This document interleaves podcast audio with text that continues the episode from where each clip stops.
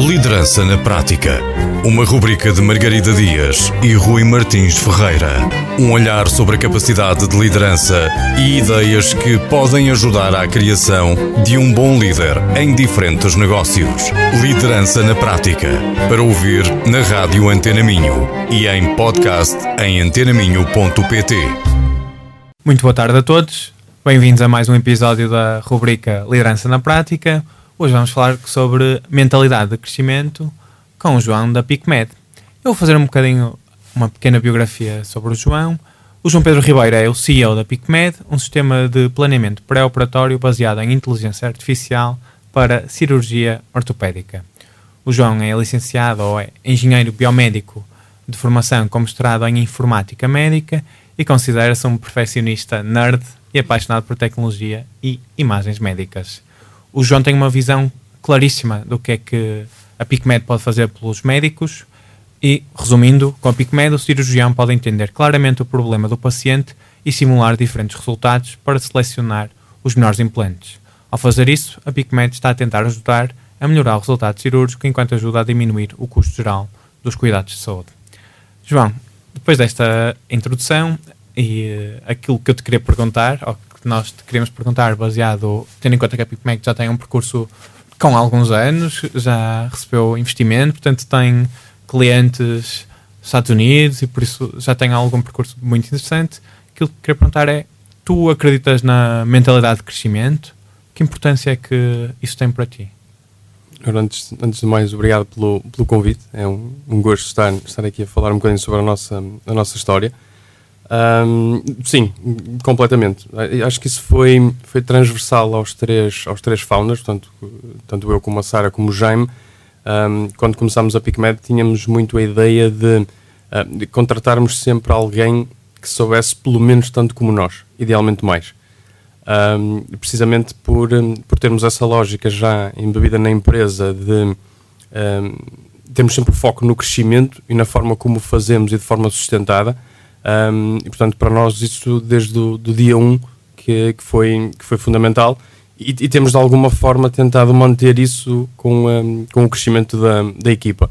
À medida que a equipa vai crescendo, acaba por ser um bocadinho mais desafiante, não é difícil, é desafiante fazer, uh, fazer isso e, portanto, manter essa, essa dinâmica, mas é algo que temos tentado incutir na, na, na, equipa, esse, esse foco constante, não apenas de crescimento enquanto equipa, mas depois também de crescimento individual que isso depois acaba por se traduzir no crescimento da equipa e, por consequente, no crescimento da empresa. Olá, João, e boa tarde, Rui. Boa tarde, Margarida. Desculpa, nem te disse boa tarde. Tranquilo. Mas as pessoas sabem que estás sempre aqui. Eu estou aqui, sim, modo mudo. um, interessante que tu eh, já trouxeste também aqui um bocadinho como é que utilizam isso no recrutamento, ou seja, ao procurarem trazer conhecimento para a própria empresa se manter esse crescimento e vocês também, não é? Eh, quando é que te percebeste que isso era um ponto importante, um ponto relevante para vocês? Para ser sincero, acho que foi logo desde o início. Um, porque para todos os efeitos nós criamos uma, uma empresa, um, embora seja de base tecnológica, portanto é 100% software, um, mas para todos os efeitos éramos três engenheiros. E portanto, três engenheiros a começar uma empresa, há muita coisa que falta na equipa.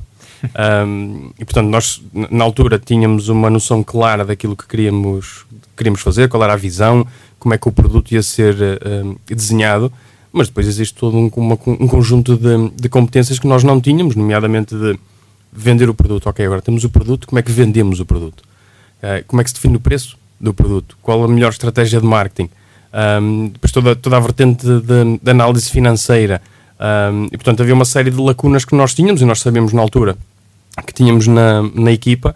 Um, e, e, portanto, quando começámos a pensar em aumentar a equipa, um, tivemos logo esse, esse mindset inicial de bem, nós temos que contratar competências que nós não temos, ponto número um, e mesmo aquelas que temos, se conseguimos contratar alguém que sabe ainda mais do que nós nas áreas onde nós à partida já dominamos, melhor ainda. Portanto, eu acho que essa lógica de crescimento foi muito, foi muito desde o início. Acho que não houve um momento em que uh, tivéssemos definido ou, ou, ou, ou iniciado esse processo foi mesmo desde o início, porque sentimos já na altura essa, essas, esses desafios de uh, trabalhar em áreas que nós não dominávamos. Uh, e, portanto, lá está, é tal, tal história. Uma, uma, empresa começada por três engenheiros, há muita coisa que falta. E talvez seja difícil mensurar isso, tendo em conta que começou desde o início, mas a pergunta que nós tínhamos era qual é que é o impacto tu sentes que teres esse tipo de pensamento de base tem na performance ou no desempenho da empresa? Eu acho que é, é, é, curioso porque apesar de, lá estar, fazemos isso desde, desde o início, nem sempre conseguimos manter isso. Okay. E, e, portanto, uh, já tivemos exemplos no, no passado de contratações que não foram bem sucedidas. Uh, e é perfeitamente normal isso acontecer. Uh, não, não é que, que exista algum problema com, com o perfil em si, simplesmente não se enquadra com aquilo que temos definido para, para a PicMed.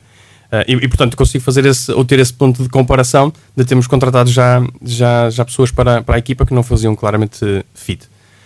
Um, e isso nota-se, isso depois nota-se na, na própria dinâmica da empresa. Que tipo de coisas assim, práticas é que notaste isso? Eu, eu acho que é. Uh, nem é tanto do ponto de vista de competências um, técnicas, Uhum. Portanto, não são aquelas skills técnicas, porque isso nós, à partida, conseguimos avaliar no processo de recrutamento. São aquelas que são mais desafiantes, que é pá, toda a gente mete no currículo que tem competência em trabalho em equipa.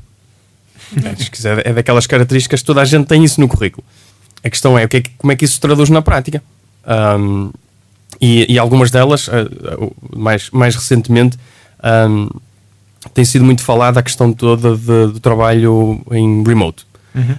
Um, e, e, nós, para todos os efeitos, nós temos esse, esse modelo, portanto, está previsto na, na, forma como funcionamos enquanto equipa, portanto, não, não, não é necessário trabalhar a partir do escritório, podem perfeitamente trabalhar a partir de, de casa, do outro lado qualquer, portanto, remote não é necessariamente home office. Um, mas há uma das coisas que, que muitas das vezes as pessoas não percebem que é quando trabalhamos em remote, a comunicação é fundamental. Portanto, se já o é quando estamos todos no escritório, uh, mais ainda quando estamos em remote. Um, e isso é uma das componentes básicas de trabalho em equipa. E portanto, quando, quando vemos currículos em que, lá está, as pessoas todas dizem que uh, são pontuais e trabalham muito bem em equipa, que têm uma série de competências sociais, essas são aquelas que depois, quando tens esse elemento na tua equipa durante um período mais alargado, tu consegues ver que acabam por, por ir falhando ao longo do tempo. Uh, acho que aqui o segredo, e é pelo menos isso que temos tentado fazer, é identificar isso cedo. Portanto, cedo e muito rápido nós conseguimos perceber se, se aquele perfil encaixa ou não na equipa. Um, Bem que vocês tentam forçar essa descoberta cedo. Sim, uh, mas depois nós ultimamente temos visto um fenómeno muito, muito engraçado, que é um, numa, se numa fase inicial uh, éramos nós, que há mais nós os três, portanto, eu como, como a Sara como o Jaime, estávamos um bocadinho mais atentos a isso, uh, isso depois nota-se na forma até como as equipas funcionam. Uh, o que nós temos visto nos, nos, últimos meses, eu diria no último ano, desde que começamos a crescer mesmo, mesmo a equipa, um, começas a sentir mais anticorpos dentro da própria equipa. E portanto é quase tu começares a sentir uh, a equipa a rejeitar aquele uh, elemento um, precisamente por existir essa falta de, de, de comunicação ou deadlines que não são cumpridas sem, sem justificação plausível. Uh, e portanto tu começas a sentir a própria equipa um, um, de alguma forma a dar, a dar essas, essas respostas. E portanto já não é tão necessário nós estarmos atentos a como é que isso funciona, porque com naturalidade um, a equipa acaba por, por, por fazer isso. E lá está. Uh, eu acho que aí é tal mais-valia. Nós temos muito esta mentalidade de. Eu acho que nem só a mentalidade de, de crescimento, é, é uma mentalidade de, de team player. Uhum. Um, que é estamos sempre focados em fazer mais do que aquilo que nos é pedido. Okay. Um, e se tentarmos sempre ter esse tipo de perfis nas equipas, quando existe um, um que se calhar não, não, não encaixa na perfeição e não alinha na perfeição com aquilo que aquela equipa acabou por definir, tu com naturalidade acabas por ver isso acontecer. Um, pronto, e depois acaba por ser relativamente mais simples de, de identificar. Boa. João, um, acabaste de nos explicar uh, uma forma de garantir que existe essa mentalidade de crescimento dentro da PicMed uh, ao selecionar uh, as pessoas e os perfis, independentemente de ser antes da contratação ou após. Eu gostava de perguntar, de, mesmo assim, ou seja, garantindo que as pessoas têm essa mentalidade, se têm alguma ação, alguns promenores, ou seja, até de cultura, eh, para incutir ou permanecer essa, essa fome, não é? Que falaste também Sim, de, sim. de trazer mais, de ir buscar mais. Acho que isso é daquelas coisas eh, que, hum, que, que, de certo modo, hum, se estivermos atentos, uh, isto ainda numa fase ainda de contratação, se estivermos atentos uh, aos vários processos das diversas entrevistas que, que, que, que aquele candidato acaba por, por ter, um, seja depois com a equipa em específico em que ele vai trabalhar, seja depois numa, numa questão mais abrangente, um, em que muitas vezes eu me tento juntar essas reuniões também para, para, para perceber aqui o perfil, mas acaba, acabamos por notar isso quase sempre, também falhámos algumas vezes, mas quase sempre acabamos por notar isso na, na dinâmica e na, e na forma de, da pessoa se expor. Um, porque para todos os efeitos, quando nós estamos numa, numa entrevista, nós estamos a vender o nosso próprio produto. Uhum. Somos nós próprios. Um, e portanto, a forma como, como esse produto é depois apresentado, um, com alguma naturalidade, acabas por perceber se é ou não uh, de, daquele tipo de perfil que nós estamos à procura. Depois, naturalmente, e já aconteceu, lá está, como estava a dizer há pouco, já aconteceu de, de não ser assim, um, mas depois isso também rapidamente se nota quando, quando já está inserido na, na equipa. Um, ainda que muitas das vezes tentemos estimular a que isso aconteça, um, mas às vezes são, são perfis diferentes. Uh, mas, mas tentamos de, de certo modo e, e quase sempre um, conseguimos detectar isso ainda nas fases das, das entrevistas. Uh, principalmente pela forma como, como se expõe. Acho que é um bocado, acho que é um bocado por aí. Portanto, não, são tão, não é tanto as, as questões mais, as skills mais técnicas, é, é a forma como, como explicam o passado, uh, porque é que tomaram aquelas decisões. É uma das perguntas que eu gosto muito de fazer, que é, olhando para o currículo, ok, seguiu aqui um caminho mais, sei lá, um caminho mais de engenharia. Porquê é que não foi para finanças? Porquê é que não foi para humanidades? E perceber um bocadinho como é que as pessoas acabaram por, por cair naquele, naquele, naquela área em que estamos ali a, a, avaliar. Um, e, e, a forma como as pessoas acabam por contar essa história, acabamos por perceber, um, quase sempre, acabamos por perceber um, se, se, a pessoa tem ou não aquele, aquele perfil. Olha, normalmente as pessoas com mentalidade de crescimento são mais exigentes, uh, querem saber mais e querem também oportunidades. Tu sentes esse desafio na tua empresa? Sem dúvida sem dúvida. Um, e nós, nós, para todos os efeitos, acabamos também, de certo modo, tentar estimular a que isso, a que isso aconteça, mas, mas sem dúvida, são as pessoas que normalmente querem saber um, do que é que vamos estar a fazer daqui a dois anos, é que, onde é que vamos estar daqui a três, um, como é que conseguem crescer mais rápido dentro da, dentro da empresa, que, coisas básicas como qual é o roadmap do produto. Para contextualização, a PicMed está com quantos colaboradores agora? Nós neste momento somos 43. Ok. Um, e, e, na prática um, isso nota-se em alguns perfis essa que é algo que nós também gostamos muito, que é o sentido de urgência. É um sentido, é, é quase visceral uh, a vontade de, de, querer, de querer crescer. Um, e, e, notamos muito, muito isso quando estamos, por exemplo, a discutir a roadmap de, de produto, em que tentamos envolver uh, a, a equipa um, em, em, em, tentarem perceber não apenas aquilo que vamos fazer nos próximos seis meses, mas o que é que vamos estar a fazer daqui a 18 ou 24. Um, e depois de que forma que aquilo impacta também o, o crescimento individual e o crescimento da, da, da própria equipa.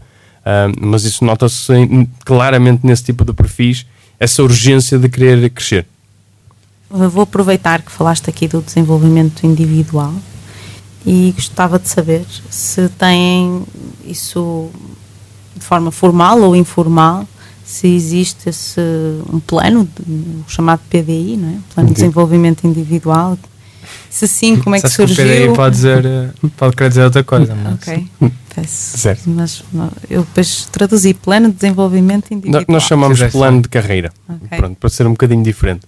Uh, mas, mas sim, temos um plano de carreira implementado um, e acaba por ser claro para, para a equipa.